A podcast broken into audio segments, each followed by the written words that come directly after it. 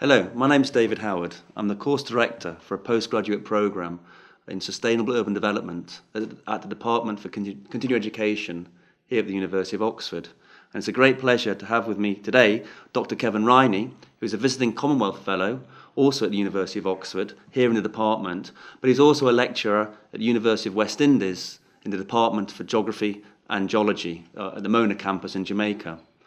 And this is the first in a series of discussions with experts on Jamaica and the Caribbean to discuss the importance of research in the Caribbean today, the legacies of colonialism, and further to look at the aspects of post colonialism within the Caribbean. So it's a great pleasure to have you with us today, Kevin. And I wonder if you could start off to say something about your own research background. Okay, I mean, first of all, thank you for having me, David. Um, it's really a, a, privilege to be able to speak to um, the issues relating to, to, Jamaica and the wider Caribbean. Um, my, my research has focused a lot on uh, sustainable urban development issues, and it has uh, basically breached the nexus in terms of rural and urban issues and I'm moving more in towards looking at um, climate change and how it impacts on um, the vulnerabilities of different communities across Jamaica and also the wider Caribbean. Thanks very much. And could you tell me what's the one key issue or the several key issues that excite you most, interest you most, or concern you about your research ca- uh, findings within Jamaica and the Caribbean? Well, most of my research looks at um, human environmental relations, and uh, this is becoming increasingly more important given the projected changes uh, in terms of the climate uh, and also in terms of the levels of vulnerabilities we have to external shocks and stresses from changes in the global economy. And this is what excites me the most because you're talking about how these changes um, have you know, severe implications for people's livelihoods. And in the Caribbean, for instance, you're talking about some very fragile economies uh, that are very dependent on natural resources. And um, these changes do impact or have se- severe implications um, for the developmental trajectories for many of these states within the Caribbean, and particularly Jamaica, which most of my research is actually focused on. Mm-hmm. And Jamaica uh, gained its independence uh, from Britain in 1962, and recently we've celebrated the 50th anniversary of Jamaica as an independent state. So I wondered, from your perspective, uh, uh how, how do you see, or what are the main de- developmental challenges for Jamaica today? Uh, I would say the one of the major developmental challenges would be trying to get our economy up and running. Uh, since independence, uh, we've, we've, we've struggled really. Um, decades immediately after independence, we started to see a significant slide in our currency. And um, today there's a big discussion whether or not we're going through a currency crisis. Um, it, it, has been very difficult for us as a country to find the, the right formula to, to, to stimulate sustained um, economic growth and development. And um, you, you're speaking about issues surrounding poverty. Um, and you know, poverty is not widespread across the country, but there are very um, serious pockets of poverty in in the urban areas, in the inner city communities, and also in the rural areas. And you know, coupled with that, you have issues surrounding crime, um, you have issues surrounding corruption, and uh, it's very challenging trying to, to put a, a grip and try to trying to understand where we've gone wrong and also to try to come up with innovative ideas uh, that will be that will allow us to be able to, to bridge this gap um, in terms of for the past 50 years. Um, so I think in terms of the major developmental challenge, I would say it would be really trying to get our economy up and going. But there are also a number of other issues that, I mean, it's really hard to get into, but issues surrounding governance, um, issues surrounding um, you know, the way in which we prioritize different industries and, and trying to figure out um, what's, what is the right blend in terms of um, developmental policies. Hmm. And in your opinion, what are the main uh, legacies of colonialism that Jamaican society faces today? Well, there are a number of different um, legacies, positive and negative. Um, I mean, in terms of our culture, that is a, a legacy of colonialism. Uh, we have an hybridized culture that, my, in my mind, is there's a lot of potential there. Uh, Jamaica's motto is out of many, one people. And most times when people think about Jamaica, they, they, they think that it's predominantly black, but actually there's a very strong um, Indian and Chinese um, culture in Jamaica as well.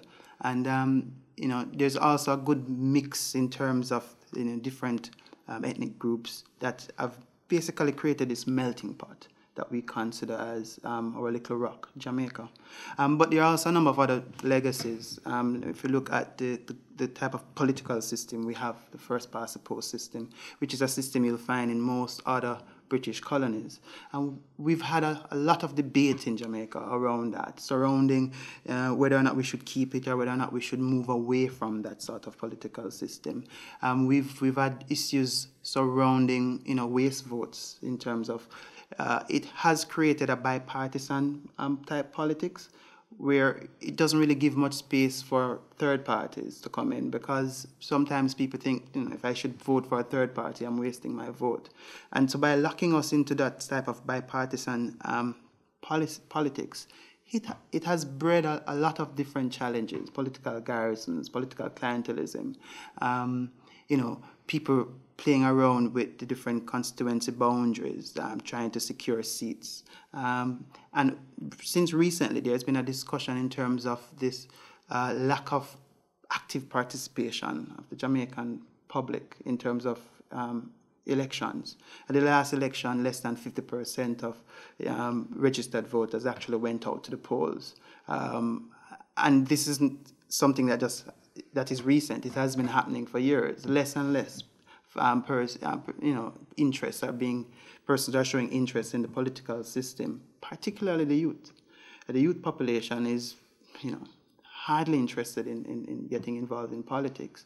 And so this is an issue that I think um, came about from that legacy in terms of that particular political system, and it has a lot of implications for um, where, where we go from, from here. Hmm as a nation. Thank you. Well, I know you've done a lot of research on sustainable development and climate change within Jamaica, and I wondered what are the findings from your research that we might extrapolate to consider uh, Caribbean societies today at, a larger scale in the region? Yeah, I mean, one of the things that I, I need to point out is that the work that I do in terms of um, with climate change is a very interdisciplinary, um, collaborative work um, with you know, persons from uh, different departments within the University of the West Indies, but also internationally. Um, the International Center for Tropical Agriculture um, has been a key partner for, for, the type of work that I do um, that looks at the resilience of, of, crops to climate variability and change. And um, one of the, the, the, main outputs that have, that have resulted from the work that we've done is um, crop modeling um, using you know crop simulation models to project what the performance of specific crops would look like with these projected changes. And um, it has provided some very interesting results. Um, that is very relevant to the type of work that the Ministry of Agriculture and Fisheries is now um, looking at, um, in terms of looking at which crops we should probably focus and invest in a, a, a, bit more and also trying to see if we need to look at different cultivars in certain cases. Um, you know, looking at crop resilience is not just uh, coming from a scientific perspective, it's also talking about how these changes will impact the pockets of farmers. Um, and one of the challenges that we've had over the years is that we've been practicing um, certain policies that have not been informed by scientific evidence or empirical evidence. And I think even though what we're doing is really in its infancy, I think what we're trying to get at is a state where we can start to um, promote uh, and guide policy based on grounded um, um, research. And a lot of what we do, what we're doing is not just um, the modeling, but also taking the results into the farms, um, working with farmers to do farm, um, you know, field trials, and also to get their buy-in and their participation um, in informing policy. Thanks very much. So, in terms of, I guess, then taking it to the wider picture, what significance does the study of Jamaica and maybe your research in Jamaica um, have for understanding the, the wider issues for small developing states and for small island states mm-hmm. on a global perspective? Yeah, I mean, it's always a tricky question, isn't it? Um, you know, if you get down to the case studies, you, you get very detailed results that might be very unique and specific context specific for a country. But um, even though Jamaica is unique in and of its so in itself, there are many um, similarities with the rest of the Caribbean and small island developing states in general. Um, that you know the work that I'm doing in climate change, for instance, would have relevance to many of these different islands. Uh, when you look at it, the Caribbean, for instance, is expected to be one of the first and most severely impacted by climate change. This is one of the projections out by the IPCC. Um, now, a lot of these small island developing states have very similar characteristics in terms of population size, geographic um, size, um, in terms of aerial extent. Um, they're narrow economies that have that are very much dependent on you know a few commodities or services. Uh, we've gone big into tourism, for instance. Um, we're still very dependent on specific plantation type crops. Um, and these are lessons, these are characteristics that are very similar to other Caribbean islands and many other small island developing states that are, frag- that have fragile economies that depend a lot on external trade. Um, high import contents. And so when you talk about issues surrounding food security and vulnerability to climate variability and change, there are many lessons that you can take from Jamaica that can um, be applied elsewhere, not only in the Caribbean, but definitely um, also speaking to small island developing states in general. Um, yeah. Well, thanks so much indeed, Kevin. It's been a pleasure to have you uh, join us here at, at university uh, for this last term, and um, thank you very much indeed. Thanks.